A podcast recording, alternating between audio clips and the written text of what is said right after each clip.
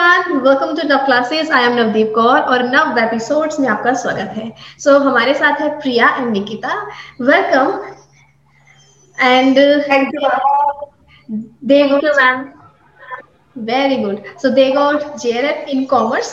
So आपको आज समझाएंगे कि किस तरीके से इन्होंने प्रिपेयर किया, अपनी जर्नी एंड सक्सेस स्टोरीज आपके साथ शेयर करेंगी. So निकिता, आज आपसे स्टार्ट करते हैं. So, आपने कैसे प्रिपेयर किया? आपको अच्छा पहले अपना रिएक्शन बताओ कि आपको क्या लगता है कि कैसे JRF आ गया, तब कैसा हुआ?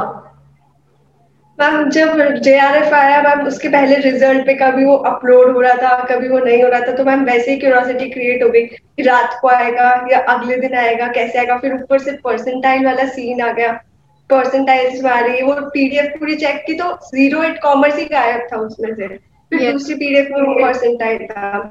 फिर आपका ऑडियो मैसेज आया कि ठीक है अभी ये क्या चल रहा है देखते हैं, अब तुम लोग सो जाओ, कल देखेंगे जो होएगा. फिर मैम सुबह उठे और मैम आई वाज एक्सपेक्टिंग कि एटलीस्ट नेट हो जाए and then it came out like JRF हो गया. I was like super shocked. I can't express कि क्या कैसी फीलिंग थी वो. ग्रेट. प्रिया जी आप बताइए थोड़ा. मैम मेरा तो तबीयत खराब था कुछ दिन से 4-5 दिन से मैं बिस्तर में ही थी. तो मेरा जब रात में मैंने देखा कि रिजल्ट अब आने वाला है, आंसर की आ चुके हैं और परसेंटाइल वाला लिस्ट आ गया है, तो क्यूरियोसिटी तो एक होता ही है, बट जो आंसर की था उससे मतलब मुझे इस बार कुछ एक्सपेक्टेशंस नहीं था कि JRF क्लियर होगा.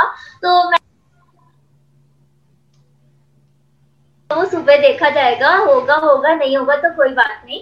तो सुबह जस्ट मैं आपके ग्रुप में चेक कर रही थी कि आया कि नहीं आया, क्योंकि सबसे पहले न्यूज़ वहीं से पता चलता है कुछ भी होता है. तो मैंने देखा कि बहुत लोग बोल रहे हैं कि रिजल्ट आ गया. तो मैंने सोचा कि ठीक है एक बार चेक करते हैं रिजल्ट आया कि. सब कुछ ऐसे ही बोल रहे हैं क्योंकि लास्ट नाइट से ही सब बोल रहे थे कि रिजल्ट आ गया.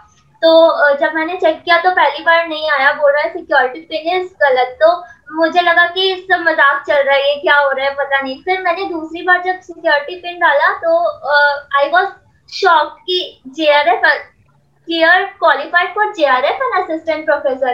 तो मैं इतनी एक्साइटेड हो गई, मैं भाग के मम्मी के पास गई कि मम्मी देखो मेरा JRF क्लियर हो गया. एंड शी वाज लाइक हाँ तो तेरा तो होना था, मुझे तो पहले से ही पता था. तो मम्मी को मेरे ऊपर इतना कॉन्फिडेंस था कि हाँ तेरा हो जाएगा, लेकिन मेरे लिए बहुत अनएक्सपेक्टेड सा था कि ऐसे. Okay. So, ऐसा वैसे मुझे आप ये बताओ आपको क्या लगता है पेपर आसान आया था या टफ आया था, कैसा आया था, आपको क्या लगा, क्यों ये अनएक्सपेक्टेड लग रहा था? मैम बोलूं मैम जी.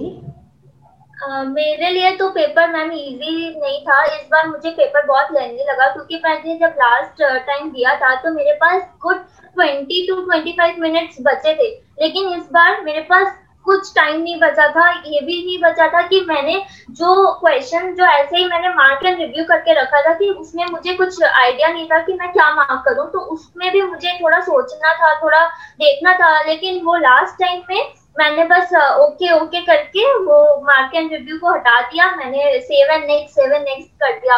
तो इस बार एकदम भी टाइम नहीं था. मुझे लगा पर्सनली कि पेपर लेंदी था, बाकी का पता नहीं, बट मेरे लिए. और क्वेश्चंस बहुत अनएक्सपेक्टेड से आते हैं. NTA जब से ये कंडक्ट कर रहा है, तो लास्ट टाइम जैसे कि इनकम टैक्स के TDS से ही इतने सारे क्वेश्चंस थे.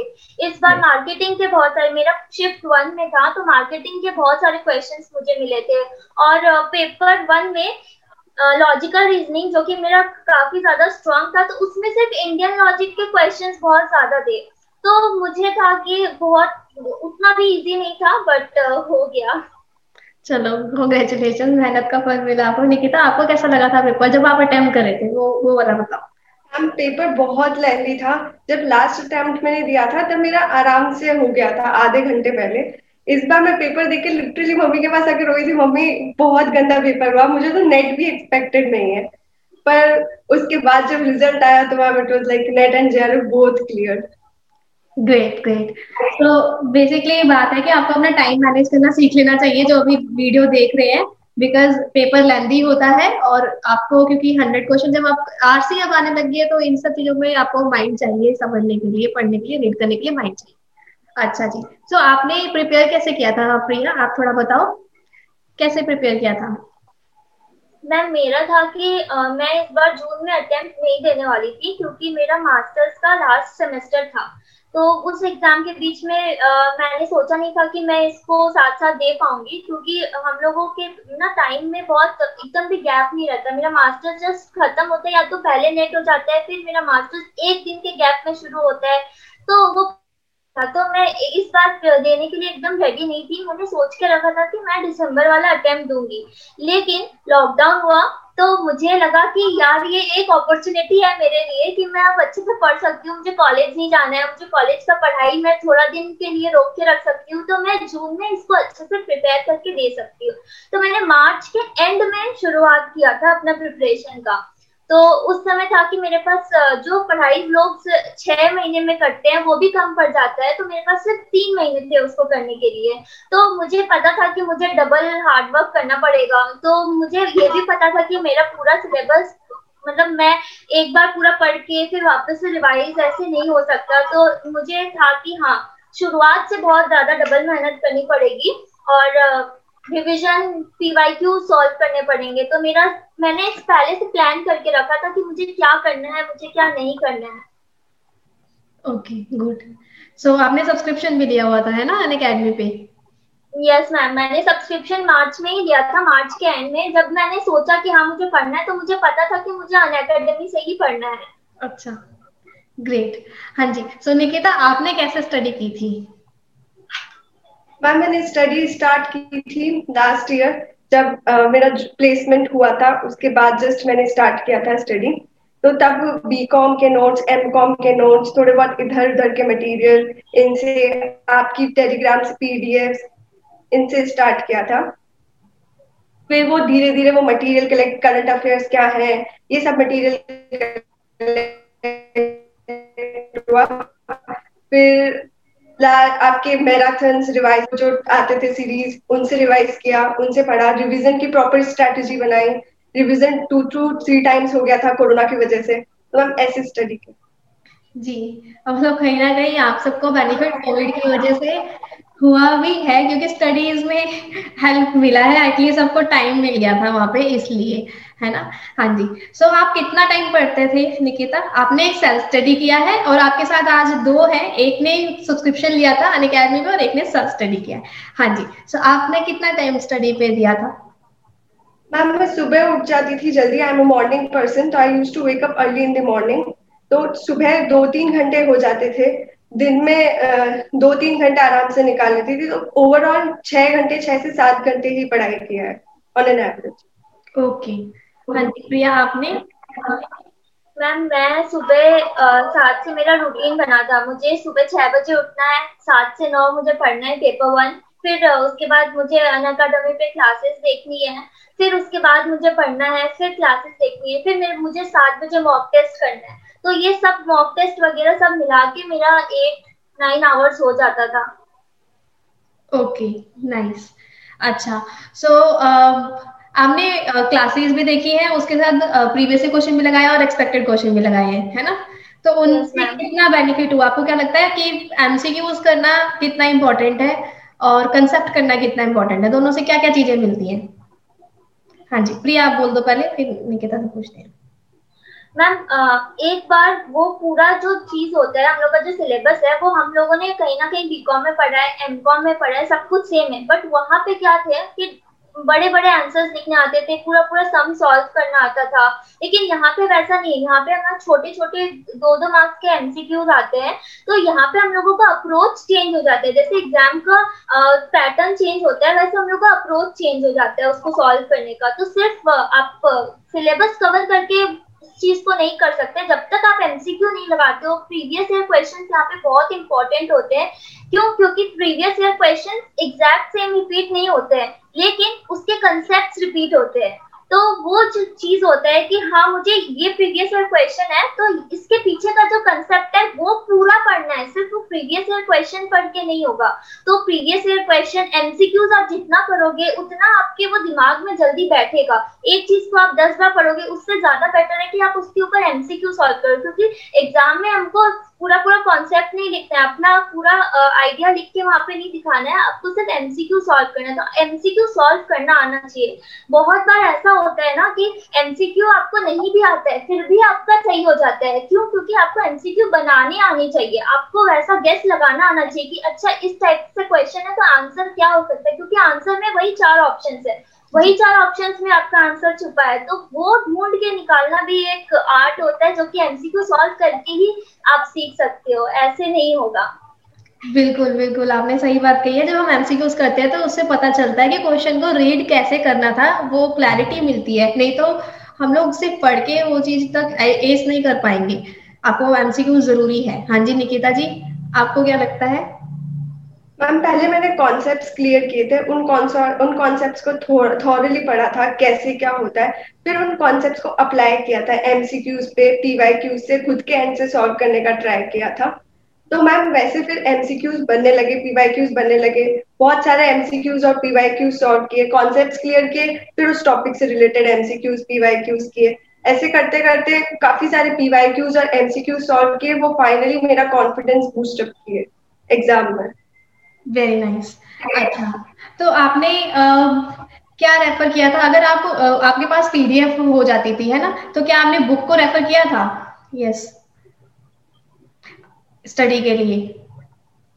यस मैम, मेरी जो बुक थी उसमें एमसीक्यूज भी थे जो मैं प्रिपेयर कर रही थी, जिनसे बीकॉम की बुक से, और पीडीएफ में तो मैम पीवाईक्यूज थे ही सही, आपके चैनल पे सब कुछ है, 2018 पीवाईक्यूज, 2019 पीवाईक्यूज, तो उनसे बहुत हेल्प मिली जी। सो इट मींस निकिता ये बता रहे हैं कि प्रीवियस किसी का एक हो जा रहा है। हाँ निकिता ये बता रहे हैं कि इन्होंने जो बीकॉम एमकॉम की बुक्स थी, अगर सेल्फ स्टडी भी करी है तो वहां से करी है, और बाकी मेरे टेलीग्राम ग्रुप में जो प्रीवियस ईयर क्वेश्चंस वगैरह में एमसीक्यू भी प्रोवाइड करते थे उधर से उनको हेल्प मिली है। तो यहाँ से इतना करना भी फ्री वाले लर्नर्स के लिए काफी अच्छा रहेगा। हाँ जी प्रिया जी, आपने क्या किया? थॉरली प्लस वाला ही किया या उसके अलावा भी कुछ किया?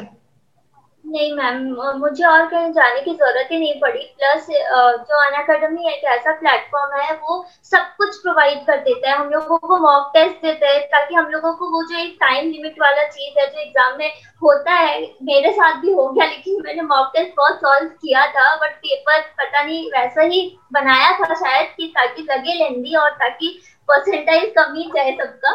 तो लेकिन मॉक टेस्ट सॉल्व करने से आपको स्पीड आता है, मॉक टेस्ट सॉल्व करने से आपको पता चलता है आपको कौन सा एरिया गलत हो रहा है। तो एमसीक्यूज, मॉक टेस्ट, ये सब बहुत इंपॉर्टेंट होता है। और ऐसा नहीं है कि सिर्फ एमसीक्यू सॉल्व करके छोड़ दो। एमसीक्यू जब मैं मॉक टेस्ट देती थी तो मैं साथ जैसे अभी मैंने मॉक टेस्ट दिया, तुरंत रिजल्ट आ जाता था, तो मैं जो मेरा आंसर गलत हुआ उसको जाके रेफर करती थी कि मेरा ये गलत क्यों हुआ, ये गलत इसके पीछे का कॉन्सेप्ट, क्योंकि अनअकैडमी में क्या है कि सारे आपके रॉन्ग आंसर्स दिखा देते हैं, उसके करेक्ट ऑप्शंस दिखा देते हैं, उसका एक्सप्लेनेशन भी दिखा देता है। तो वो एक बहुत अच्छा चीज लगता था मुझे कि हाँ, मुझे और गूगल करने का जरूरत नहीं है, मुझे सब यहीं मिल जाता था, तो मुझे कहीं और चार जगह दिमाग लगाने का जरूरत नहीं पड़ता था।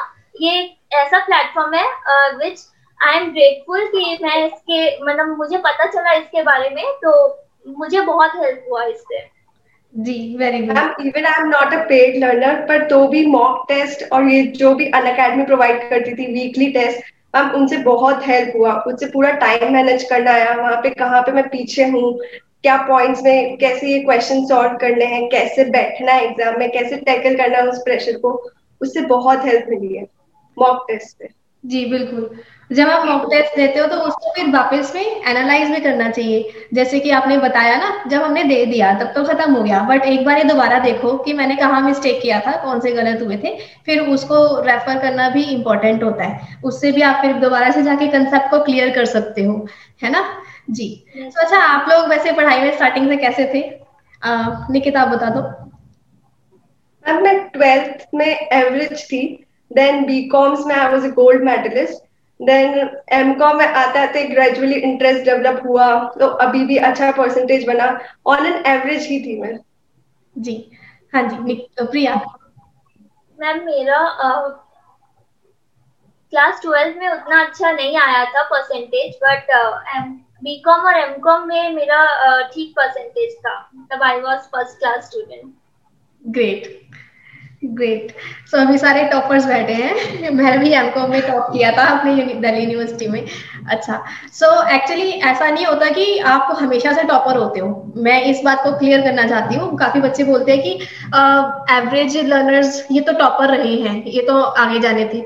आपने इनका भी समझा कि 12th क्लास में इतना अच्छा नहीं था, लेकिन बात होती है जब आपने ये समझ लिया ना कि मुझे करना है, तो आप अपने आप एवरेज से एक्सेल में आ जाते हैं।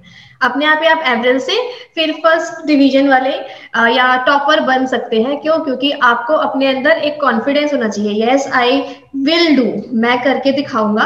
और मुझे यार पता है क्या होता है, पहले सभी ऐसा ही होता है, कहीं ज्यादातर लर्नर्स ऐसे ही होते हैं, मस्ती करते हैं या टाइम निकाल लेते हैं, यानी कि। लेकिन जब हम मैच्योर होते हैं तब हमें समझ में आता है कि दिस इज रिक्वायर्ड, हमें अपनी लाइफ बनानी है। तो तब वो मैच्योरिटी अपने अंदर आती है, तब हम सीरियस होते हैं। अगर आप अभी तक सीरियस नहीं हुए तो एटलीस्ट अब हो जाइए, ठीक है। सो अब आप एक्सेल कर सकते जी। एक चीज और ऐड करना चाहूंगी, मेरे स्कूल और कॉलेजेस का इसमें बहुत इम्पोर्टेंट रोल है। उन्होंने शुरू से ही इतने अच्छे से कॉन्सेप्ट्स क्लियर किए हैं कि अभी उनकी एप्लीकेशन में कोई दिक्कत नहीं आती है जी। Concept clarity is very important, क्योंकि हम लोग देखते हैं एक बेस बन जाता है कॉलेजेस में भी, ठीक है। और अगर तब भी वहां पे भी बेस नहीं हुआ तो आप जैसे अनअकैडमी पे जुड़ के, मेरी फ्री क्लासेस भी होती है, स्पेशल क्लास, तो मैं क्वेश्चंस करा रही हूँ, उसके बाद उसके कंसेप्ट क्लियर कर रही हूँ। बेसिकली आप उन चीजों को समझने की कोशिश क्या करो जो मैं एक्सप्लेन कर रही होती हूँ, ठीक है। तो वो एक्सप्लेनेशन आपकी हेल्प करती है, both students plus and free वाले स्टूडेंट्स। इससे आपको समझ में आता है कि इसके पीछे का रीजन क्या था, और टुकड़ों में सही लेकिन फ्री वालों को भी पता चल जाते हैं पॉइंट्स, है ना। हाँ जी जी। Anything else you want to share? कुछ एक्साइटेड सा या क्या है इस रिजल्ट से रिलेटेड? कुछ भी, कहीं पे भी? हाँ, कौन बोलेगा? नहीं मैम, मेरा तो बिल्कुल अनएक्सपेक्टेड था, क्योंकि अभी मैं जस्ट एमकॉम फाइनल ईयर में हूँ। मैंने तो एक्सपेक्ट भी नहीं किया था। आई वाज लाइक कि ठीक है, नेट हो जाए। It came out like NET and JRF both crack हो गया। ग्रेट। तो मैम बहुत एक्साइटिंग था, ये जर्नी भी बहुत एक्साइटिंग थी, एंड भी बहुत अच्छा हुआ इसका। Ma'am all thanks to you. अरे आप सबका मेहनत है बिल्कुल, साथ साथ, है ना, बिल्कुल अपनी मेहनत। और हाँ, एक आइडिया मिल जाता है कि कैसे इसको कवर करना है, साथ मिल जाता है तो ज्यादा अच्छा हो जाता है। बस ये चीज है, प्रॉपर गाइडेंस भी मिल जाती है मैम। हाँ, गाइडेंस तो मिल जाती है, वो अच्छा रहता है। तभी मैं साथ साथ बोलती हूँ तो रिसर्च पेपर लिखो, तो मैं गाइड कर रही हूँ, तो मैं पुश करती रहती हूँ। हाँ जी प्रिया जी, आप कुछ बताना चाहते हैं? मैम मैं जो लर्नर्स है, जो आगे अपकमिंग एग्जाम्स के देने वाले हैं, उन लोग के लिए एक छोटा सा एडवाइस, एक ऐसा टिप देना चाहूंगी कि आप कभी भी एवरेज स्टूडेंट नहीं होते हो। आप अपना मेहनत आप खुद करते हो, जब तब आप वो एवरेज जो सर्कल होता है उससे आप खुद निकल सकते हो। कभी भी हार्डवर्क, कोई अगर एक ऐसा स्टूडेंट है जो कि कॉलेज टॉपर है, जो कि हर जगह टॉप करता है, स्कूल टॉपर है, बट वो अगर आज आके उसको ऐसा लग रहा है कि नहीं मुझे तो कुछ पढ़ने का जरूरत नहीं है, मैं तो टॉपर हूँ, तो उसका कभी भी क्लियर नहीं होगा। वो जो हार्ड वर्क होता है वो कंसिस्टेंटली आपको हर एक स्टेज में करते रहना पड़ेगा, तभी कुछ क्लियर होता है। एक ऐसा इंसान है जो कि ये सोच रहा है कि नहीं मैं तो एवरेज स्टूडेंट हूँ, मुझको day 1 से काम करना पड़ेगा, तो ही उसका क्लियर होगा, नहीं तो किसी का ऐसे ही क्लियर नहीं होता है। हार्ड वर्क एंड कंसिस्टेंसी, ये दो चीज आपको मेंटेन करके चलना पड़ता है। ऐसा नहीं है कि आप 4 दिन पढ़ रहे हो, फिर आप 2 दिन नहीं पढ़ोगे, फिर आप पढ़ रहे हो, फिर नहीं पढ़ोगे। आप मैम जैसे कभी भी छुट्टी नहीं लेते हैं, आपका कंसिस्टेंटली आप हमेशा लर्नर्स के साथ रहते हैं, उनको मोटिवेट करते रहते हैं। वैसे ही लर्नर्स को भी पढ़ाई अपना कंसिस्टेंटली करना चाहिए, नहीं तो वो आप कहीं ना कहीं वो पीछे छूट जाता है। वो 4 दिन का जो मेहनत होता है वो 2 दिन के पीछे एकदम बर्बाद हो जाता है। तो एक हार्ड वर्क और कंसिस्टेंसी, कोई भी स्टूडेंट एवरेज या बिलो एवरेज कभी भी नहीं होता।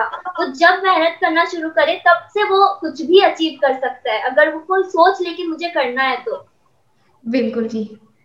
हाँ जी, मुझे भी यही लगता है कि कुछ लर्नर्स होते हैं जो टॉपर होते हैं हर जगह, कहीं ना कहीं उनमें ओवर कॉन्फिडेंस जब आया था कि हाँ मेरे को तो सब आता है, फिर वो पढ़ते भी नहीं है, बिल्कुल एंड में ही पढ़ते हैं, तो भी प्रॉब्लम है। आपको बस साथ साथ अगर वो पर्सन भी टॉपर है ना, तो उसको भी एनटीए नेट जेआरएफ के लिए पढ़ना पड़ेगा, मतलब स्टडी करके जाना पड़ेगा। ये नहीं है कि आप ऐसे ही उठ के चले जाओगे तो आप निकल जाओगे। तो मतलब अगर जिसने जेआरएफ निकाली है उसने मेहनत करी है, बिल्कुल लक से, या दोनों चीजें साथ चलती है, ठीक है। और आप अगर आपको लगता है मेरा लक हमेशा खराब है, एक बार मेहनत करके देखो, फिर देखो कितना लक अच्छा और खराब है, फिर वही लक आपको लगेगा कि अभी जैसे लकी हो गए हैं।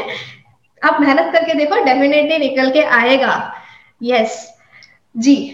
So any tips you want to give Nikita, any tip, quick tip के जो किसी को समझना चाहिए? हाँ जी मैम, जब आप एग्जाम में बैठते हैं, there are 3 types of question, difficult, moderate and easy.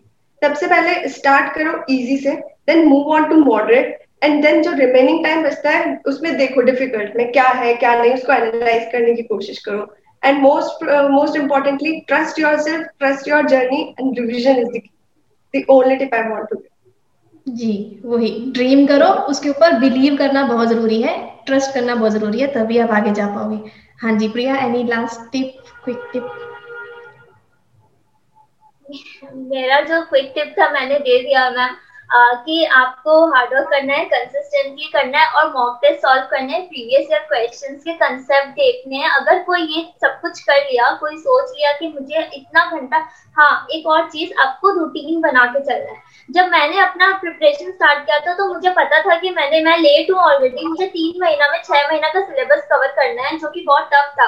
तो मैंने सोचा था कि हाँ मुझे पढ़ना है, लेकिन मैं उतना पढ़ती नहीं थी, लेकिन मुझे लग रहा था कि हाँ मैं बहुत पढ़ रही हूँ। तो उसके बाद जब मेरा रिजल्ट नहीं आने लग गया, तो मैंने एक रूटीन बनाया। तो वो उस रूटीन में मैंने लिखा कि मुझे इतना घंटा पेपर 1 को देना है, इतना घंटा पेपर 2 को देना है, इतना घंटा मैं इस यूनिट को दूंगी जो मेरा यूनिट वीक है, और कम यूनिट जो मेरा यूनिट स्ट्रॉन्ग है उसको मैं कम आवर्स दूंगी। तो ऐसे करके जब मैंने पढ़ाई करना शुरू किया तो प्रोडक्टिविटी बहुत ज्यादा आया मुझे वहां से।